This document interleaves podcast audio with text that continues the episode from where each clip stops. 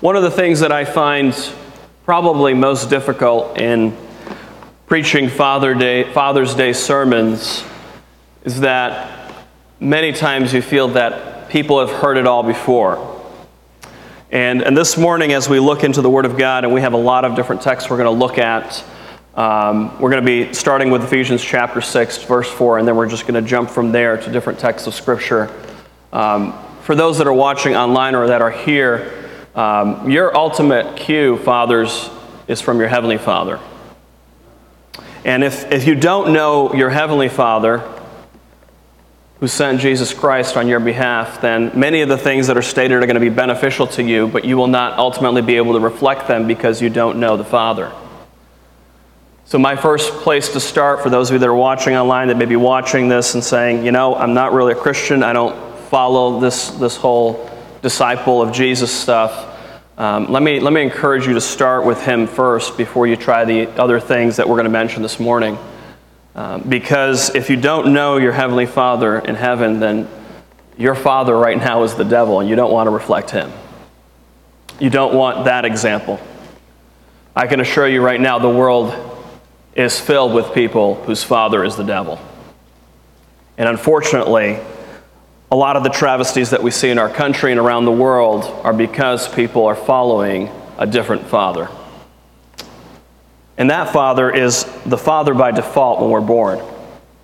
He's the one that, when we are born in sin, deceives us. He's the one that teaches us to do the things that God would say are wrong. And as the Holy Spirit works in our hearts and breaks, if you will, that blindness, that deadness in our hearts, that's when we finally get to see the true picture of the gospel, the Heavenly Father who sent His Son on our behalf. That is what we need to start with. For those of us that know Him, God's intention for us to, is to be a balanced father. A balanced father. You ever grow up trying to ride a bicycle?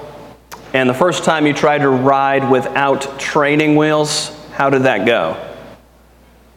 I know for some of us, it didn't go so well. We scraped our knees, we fell over, and some of us probably said, I'm not doing this again, only to have our parents, and many times it's fathers, right? Get up, suck it up, son, you'll be all right. Everybody has to go through this process. And just like we as little children have to learn to ride the bike, and it takes time to balance, if you will, for those of us that are fathers, no matter how many years we've been a father, it takes time to find balance. Unfortunately, some of us, we start off very, if you will, strong and over the top in certain areas, and then we kind of lax a little bit as we have more children. I don't know if you've ever noticed that. With the first, everybody's very, very, very careful. By the time they get to the third, well, needless to say, Levi, you see the results. You know, we're, we're, we're a little more relaxed, right? We don't take, take as serious sometimes of an approach, but, it's important for us to find balance. It's important for us to find balance. In Ephesians chapter 6, verse 4, here's what the scripture says And you, fathers, do not provoke your children to wrath, but bring them up in the training and admonition of the Lord. So Paul gives specific instructions to fathers here to not do something and to do something. He says, Don't do this, do this. And we need to take some time to unpack this to get a proper understanding here in this text and proper application, if you will. The reason Paul is addressing the fathers here is that God expects the fathers to be the leader of the home.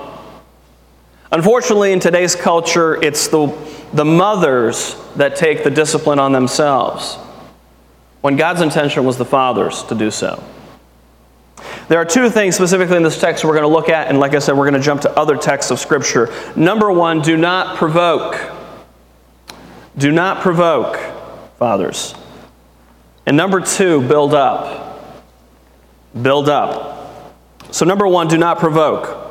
Provoke, what do we mean by that? This, this word itself implies movement towards a certain point, to irritate, to make someone angry, to exasperate. It means to stimulate someone to the point of simmering anger that is nurtured and not allowed to die.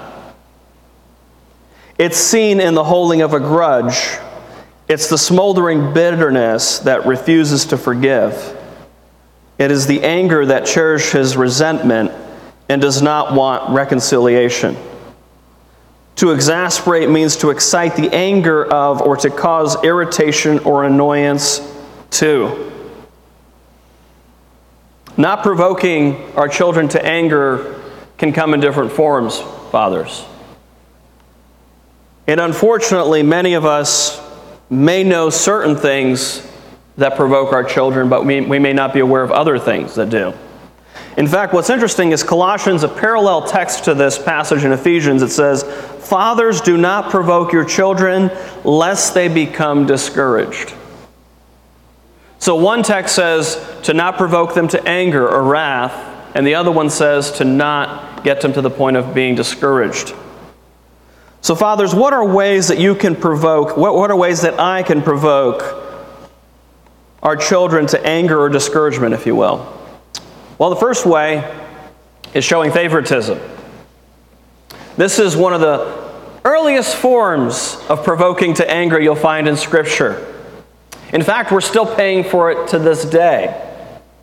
In Genesis chapter 25, if you have your Bibles, go all the way back to the first book in the Bible. We're going to read this. We're not going to spend too much time on each one of these points as there's a lot to unpack. But in Genesis 25, verses 27 through 28, this is Jacob and Esau. I'm sure most of us are familiar with the text, but let's read what it says here. So the boys grew, and Esau was a skillful hunter, a man of the field, but Jacob was a mild man, dwelling in tents. And Isaac loved Esau because he ate of his game, but Rebekah loved Jacob.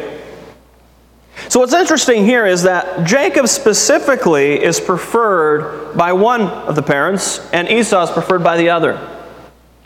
And one of the things that really happens in homes, even without parents noticing, and even fathers noticing, particularly here in this text as we're talking about it, is that sometimes there's a partiality that's there, unbeknownst. Both parents here in this text that we're mentioning have different things that they like, like about each son. But why is this specifically harmful?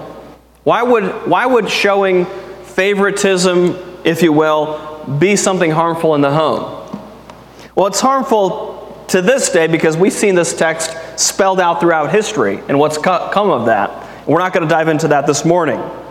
But God would have still blessed Jacob as he promised without Rebekah's help. And we know that there's deception that happened in order to get the birthright and the blessing. One child could be more skillful in a certain area than another. That does not mean that that child is no longer to be valued as much, parents. Unfortunately, what happens sometimes for us is as, as our children grow, we, we see certain features of us in our children. And the features that we like in our children we tend to favor at times in those children. For example, if you're, if you're an outgoing person, right, and one of your children is not so outgoing, you'll tend to wonder sometimes, is something going on here? And without realizing it, you by, by default may show favoritism to the other child that may be more open in dialogue.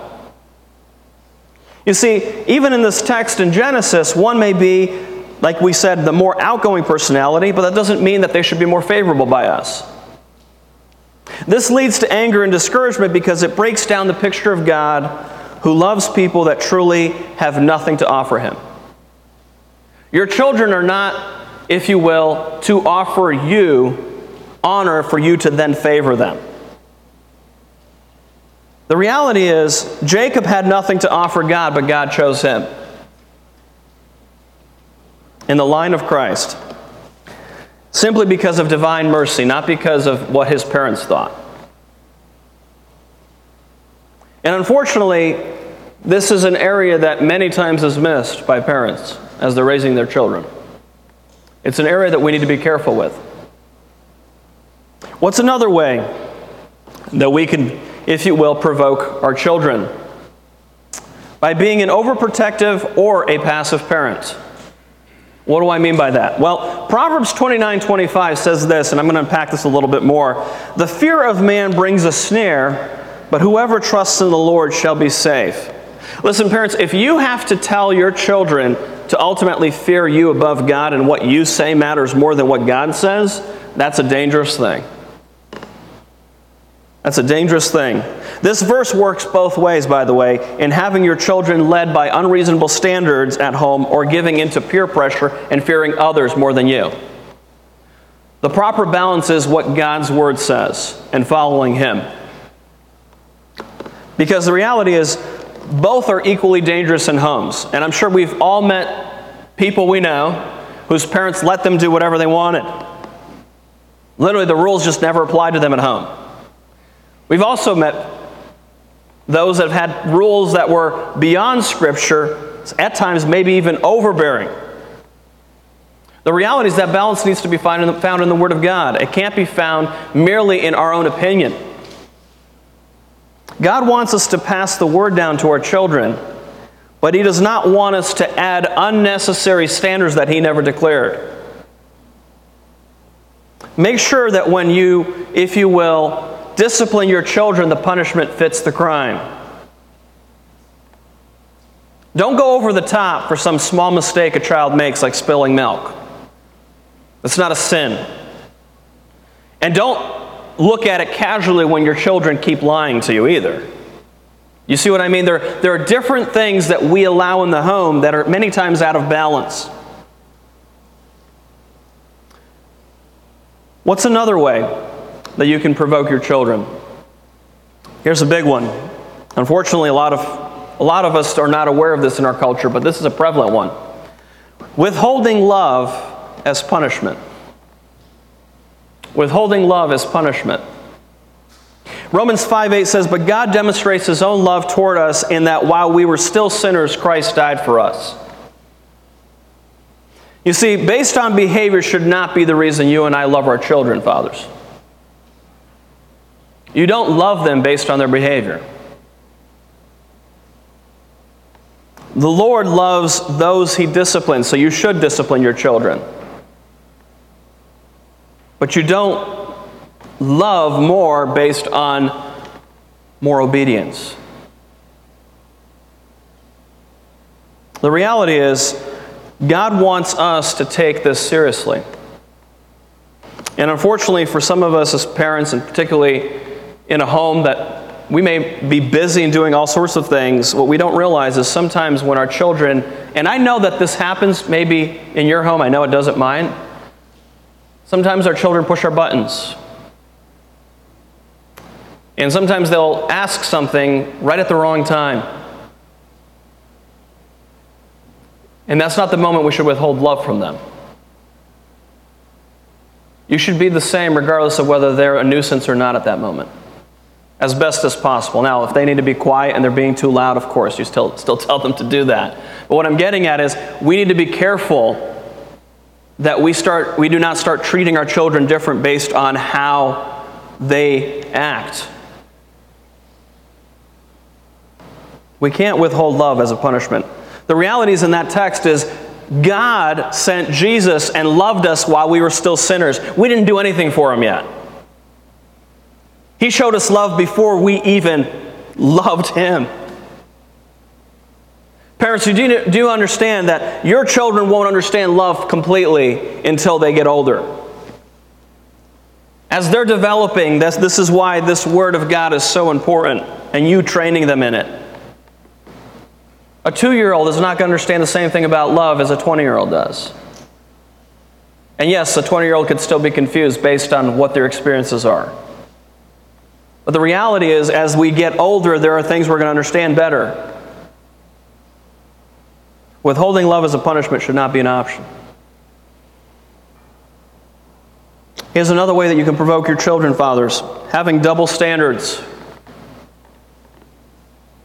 Proverbs 20, verse 7 says, The righteous man walks in his integrity, his children are blessed after him. Listen, men, if there's one thing that we need to be very consistent in is acting the same around our children as we ask them to act. Don't be the one that gets easily flustered by other people and then wonder why your children are frustrated when others come at them. It's amazing to me that parents will tell their kids to toughen up when they whine about the same thing their kids are whining about, but just with different people. They're just as frustrated with their coworker and then wonder why Junior was upset at school. Standards are inconsistent. Don't have double standards, fathers. Say what you mean, mean what you say, and definitely expect the same from your children.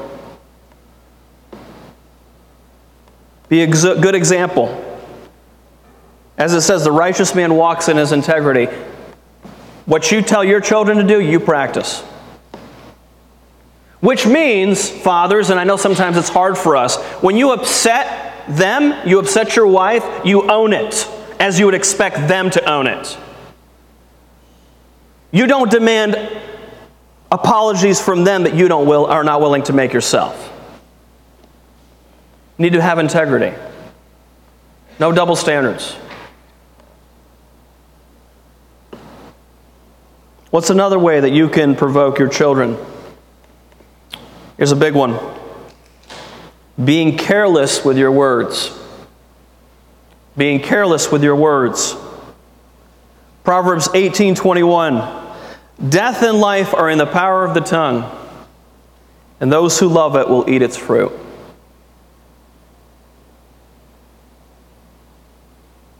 Be careful in how you speak to your children, fathers. The words you say matter, but the way you say them matters as well. Don't get angry at them and then calm down only to read the Bible shortly after because you need to do it. Fathers, that's not setting a good example. One of the hardest things I think sometimes to practice in the home is right before you go to church. I don't know if that's ever happened to you. And when you ask the children to get ready, they're taking longer than usual. That's where the faith gets tested. I'm going to yell at you so we hurry up and worship God and act holy. We need to set the right standard here. We need to not be careless with our words. Fathers, the things that we say to our children will resonate to, with them for years to come.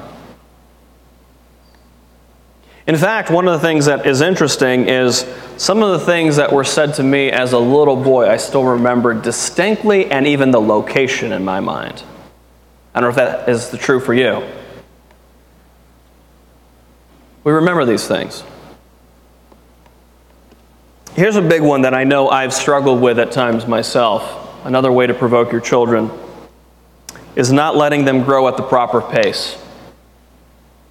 Not letting your children grow at the proper pace. 1 Corinthians 13 11, the love chapter, but Paul makes a statement about himself. He says, When I was a child, I spoke as a child. I understood as a child. I thought as a child. But when I became a man, I put away childish things. One of the things that's striking for many of us is chiding our children for acting like children. Listen, men, for those of us especially that I think are raising boys, this is one for me.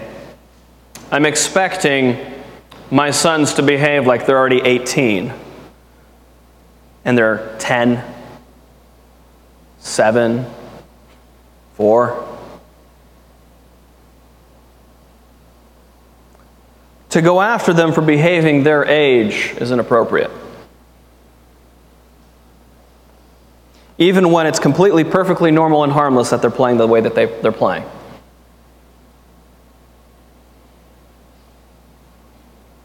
This does not contribute to their maturity, but rather confirms them in their childish behavior.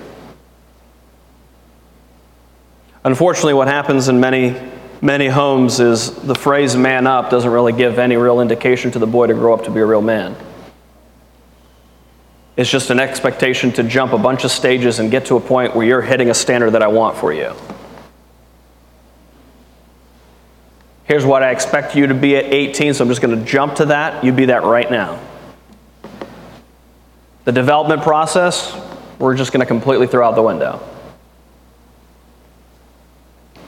Got to let those children grow up at the right pace. Don't expect from them what they can't do on their own, at least during that time that they're growing up. So we're not to provoke. That's what that text says in Ephesians, right? We're not to provoke our children to wrath or to exasperation or to frustration or to the point of hopelessness, if you will. So, what are we to do, parents? What are we, what are we to do, fathers? We're to build up, to bring them up in the nurture and admonition of the Lord, to build up. The word itself means to nourish up to maturity, to bring up to full fruition.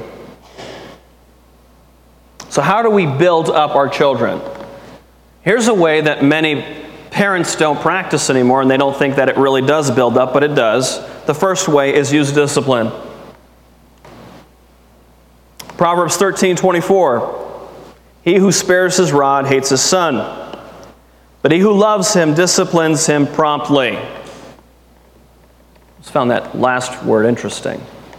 Promptly.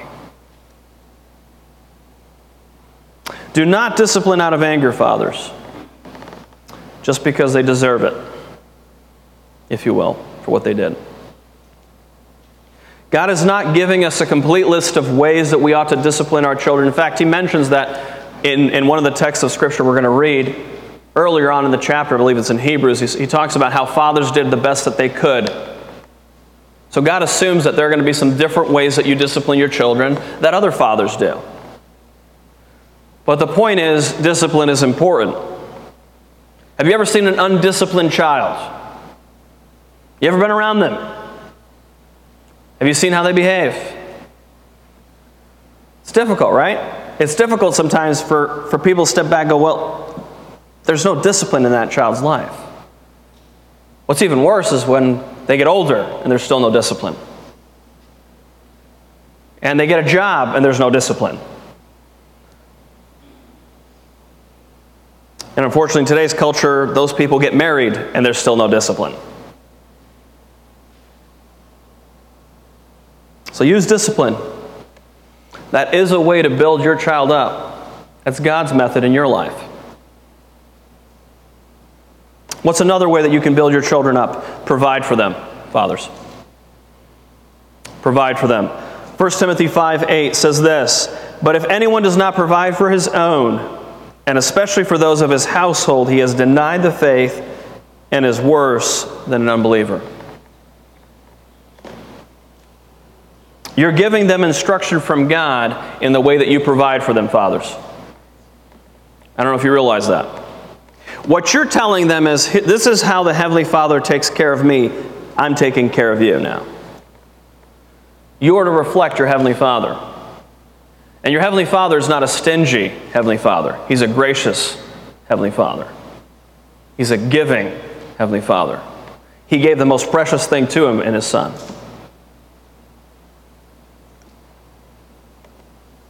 Take your cue from the example of God as your Father, men.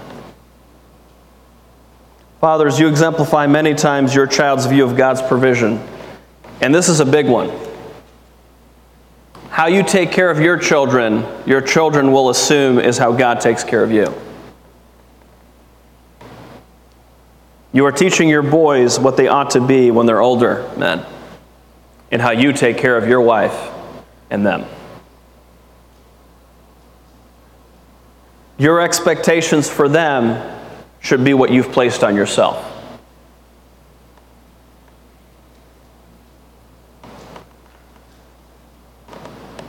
One day they'll be presented to take care of their own families, and the example that you set for them is going to matter.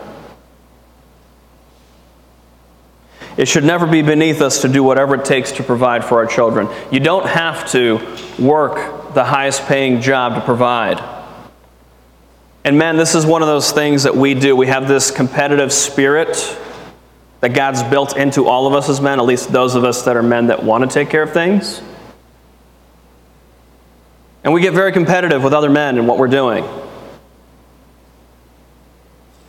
But don't think of yourself any less because your job isn't what someone other man is working. If you're providing for your family, you're doing what God's expected you to do. But in that provision, man, let me just pause for a moment and say this. Some of us do not know how to actually relax and enjoy some time with our families and to spend some extra money. Some of us are not reflecting our Heavenly Father well in this area. Unfortunately, some men spend more time on their own den, if you will, and their own electronics and their own devices, and their children get the scraps and the leftovers. Men, that ought not be. We ought to take care of our boys and girls that God's given us, our sons and our daughters. What's another way that we can build up our children? You show them compassion. Show them compassion. Psalm 103 13 says, As a father pities his children, so the Lord pities those who fear him. Listen, fathers, I know some of us, we have this macho man mentality. Like, suck it up, man, let's go. I don't have time for these tears. But God pities us. He pities his children. He shows compassion on us. Jesus wept over Jerusalem. The reality is, men, is at times we need to cry with our children and not tell them to just suck it up. We need to take it seriously that we need to, in being tough, also be tender. You do know that you can do both, right? Our culture strives to either only have tenderness and some only toughness. Both are required to be a balanced father. We'll talk about the tough part here in a moment. But you need to be tender at times, fathers. When your children come hurting to you over what this world has done, and when your teenage son or daughter comes home one day and is frustrated and anxious over what's going on, you break down with them if they start crying too. You be that anchor man. But at times you need to be able to show compassion as God has to you. One of the greatest ways, men, to share and show this compassion to your children is to show your children how desperately you need your Heavenly Father. There's so many self made men that don't know how to cry before their children when they're going through hard things in life. When it gets difficult, that they go back to their Heavenly Father and they tell their, parent, their children, kids, we got to go back to God on this. I don't know how we're going to make it.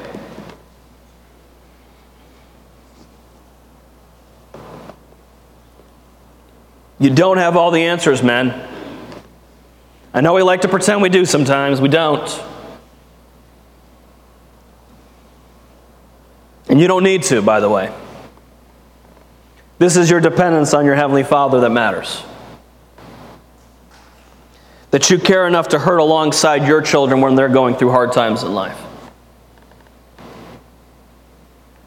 Listen, when the world hurt you when you were growing up, what did you want? You wanted someone to come alongside and comfort you. Why do we not do that for our own children? If you know how loving your Heavenly Father is, you need to be that compassionate to your children as well. Because let me tell you right now, men, sin will ravage your children, and you need to be careful how you approach them when they see absolute frustration and heartache over things that they've done wrong before God and some of the consequences they're facing. We all make poor choices, but compassion is so important, and it's lacking in the church, it's lacking in many men. So, from that, what's another way that we can build up our children? This is completely the opposite end of the spectrum, if you will. Some of you need to learn this. Have a good sense of humor. You're saying, wait a second, where's that in the Bible? Wait a second. Proverbs 17 22. A merry heart does good like a medicine, but a broken spirit dries the bones. Listen, men, some of us need to have a sense of humor. You need to be them, with them in those low points, but we also need to have some high points with them and enjoy some time with them. Laugh around the dinner table.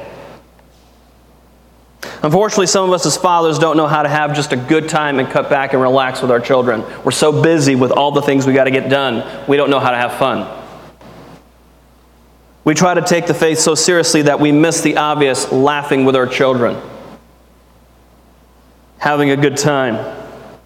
In fact, one of my favorite memories growing up was staying up late at night and we would laugh with my dad. Even when I came back from college, we'd stay up late with some tea, kielbasa, and cheese, and we'd laugh late at night. Those are some of my favorite memories. I don't remember every single conversation, but goodness, man, I laughed so hard sometimes. And some of it's Russian humor y'all would never understand, so I'm sorry. But the reality is, having a good sense of humor is important, fathers.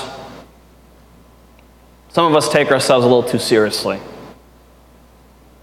Need to be able to cut back a little bit, relax a little bit with your children, have some fun, throw them in the pool. Enjoy the time with them. Laugh at your kids' corny joke books. Enjoy what God's given you with them. Some of us have become too mature to enjoy a good laugh. Shame on us. What's another way that we can build up our children? This goes to the other side of what we're talking about being tough. Teach them tenacity. Teach them tenacity. Proverbs 28 1 says, The wicked flee when no one pursues, but the righteous are bold as a lion. When someone's coming after them, most run. Those that trust God stand their ground. Many give up when the going gets tough. Men, we don't because God's already given us the victory.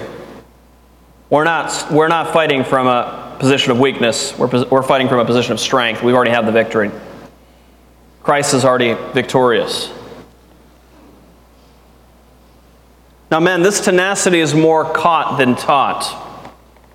You can tell your children to be strong and firm and faithful and persevere, and when you kind of keep giving up all the time, you're not showing them that that matters all that much.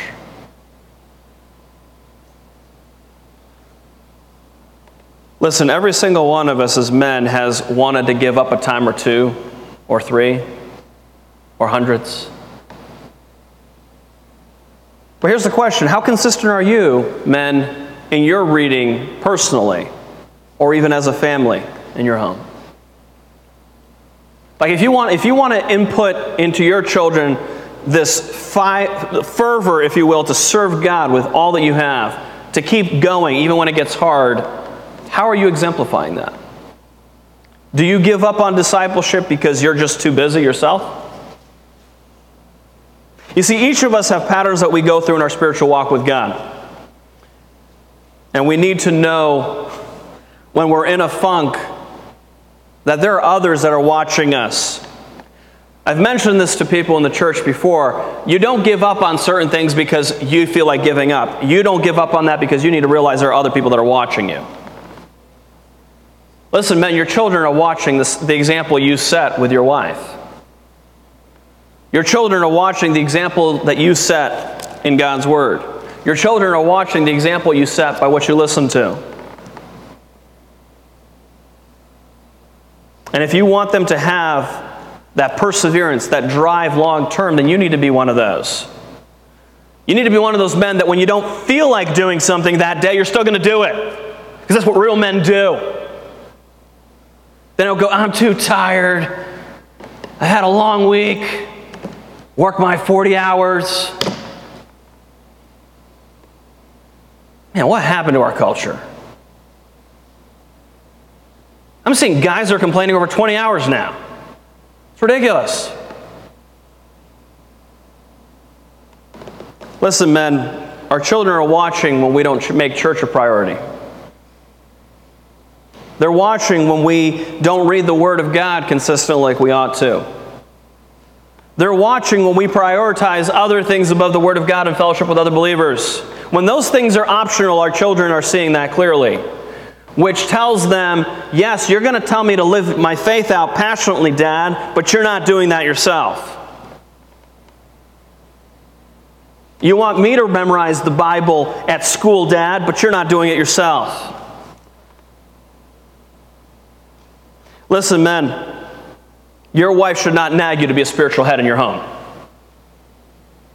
Real men own it themselves and they take that back if they've dropped it. You should desire to be the spiritual leader. Man up by leading in your walk with God personally. Look, here's the truth. Flat out happens to all of us. We all mess up. We all drop the ball at times. Real men own it and move on and keep going. They don't create excuses. They don't keep blaming everybody else and their busy schedules, and because the wife did this and the kids didn't do that, they own what's theirs. You want to teach your men, your, your, your, sons to be men? Then you be a man and own your own stuff. You set the standard, men. We set the standard in the home. Let's make sure, though, that that standard is God's. What's another way that we can build up? By using God's standard. Hebrews 12, 9 through 11 says this Furthermore, we have had human fathers who corrected us, and we paid them respect. Shall we not much more readily be in subjection to the Father of spirits and live? For they indeed for a few days chastened us as seemed best to them, but he for our profit, that we may be partakers of his holiness. Now, no chastening seems to be joyful for the present, but painful. Nevertheless, afterward it yields the peaceable fruit of righteousness to those who have been trained by it. Listen, men, your standard ultimately should be God's standard in the home. Your aim should be holiness in your home. You are called to be a priest in your home, men. Did you know that? You are to lead your home in worship. If you're aiming at your child just doing well in school or just not getting into drugs, not getting someone pregnant or being pregnant out of wedlock, then your aim is definitely not biblical. That's what the world does. Your aim should be for the things of God which is a call to holiness, a higher standard than all of those things. Your standards are as good as you make them to be men. And if that standard falls short of God's word, then your family's standards fall short of God's word. If you train them in righteous living, that's what matters. And a lot of those areas that you're worried about that they won't do so well in this area in school or they may have problems in their relationships and all that. Let me assure you of one thing, man. You were a sinner. You are a sinner. You'll be a sinner. Your children were sinners, are sinners, will be sinners. All of us will still sin. And if you don't show them how to remedy sin through the Word of God and you just tell them, don't do these things, as long as you don't do this, I'm happy with you, you've missed the point. What you want, parents, what I want as a father, and I should want as a father, is when my children mess up as they get older, is for them to go back to the Word of God, find the remedy, and if I need to, cry with them. To come before God and ask for forgiveness. To show them what that means to not just beat them over the head because they missed the mark again, which dad already misses, anyways. Listen, men, this stuff takes time. Using God's standard takes time in the home. Because the truth is, many men will say, I'm building my foundation on the Word of God. And you know what happens throughout the years as we're raising our children? We start with the right intentions, and as time goes on, we shift from that standard. What we need to do is repent, go back to the standard, and keep going. What we ought not to do is to assume we're on that standard if we're not. And those are only things that God can answer for you. It takes time. As this text points out, with the discipline of God Himself, it's painful. None of us enjoy discipline. But as it says in the text, it yields the peaceable fruit of righteousness by those who have been trained by it. That's what happens in the end. So, in conclusion, fathers, I know many things that were mentioned. I'm sure many things were convicting, but I promise you, I really want to encourage you to just step up in these areas that God's called us to. My question to you are you balanced? Are you balanced? Are you causing more harm than good when it comes to raising your children in some ways? Is your shift away from the Word of God somehow? Do you find yourself in any way provoking your children, some of the things that we're talking about? Do you find that you have inconsistent standards for them that you yourself don't follow? Will you tell them how they, not, they ought not to speak to others, but you speak that way to others yourself? Men, our children are watching. Are we careless with our own words?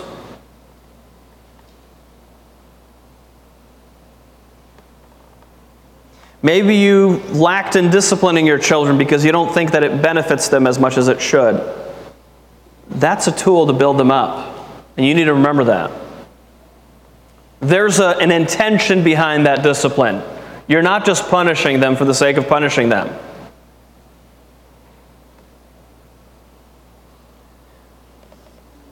We mentioned this before, and I want to stress it again. If you don't know Jesus Christ, your Heavenly Father is not who you assume Him to be. It's important to know Christ.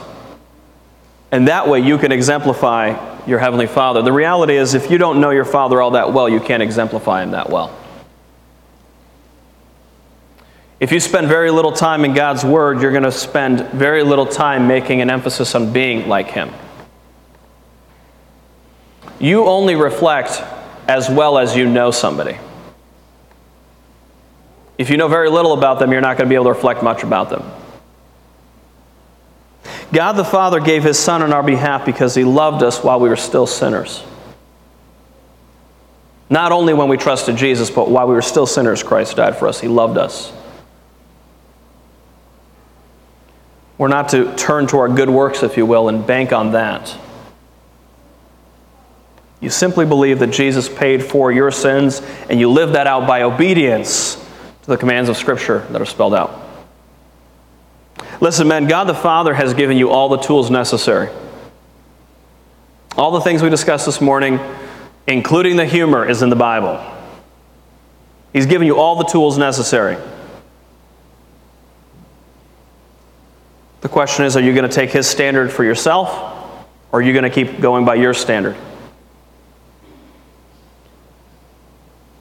Listen to what one father said of, as a way of confession as we close this morning. He said, My family's all grown and the kids are all gone. But if I had to do it all over again, this is what I would do. I would love my wife more in front of my children.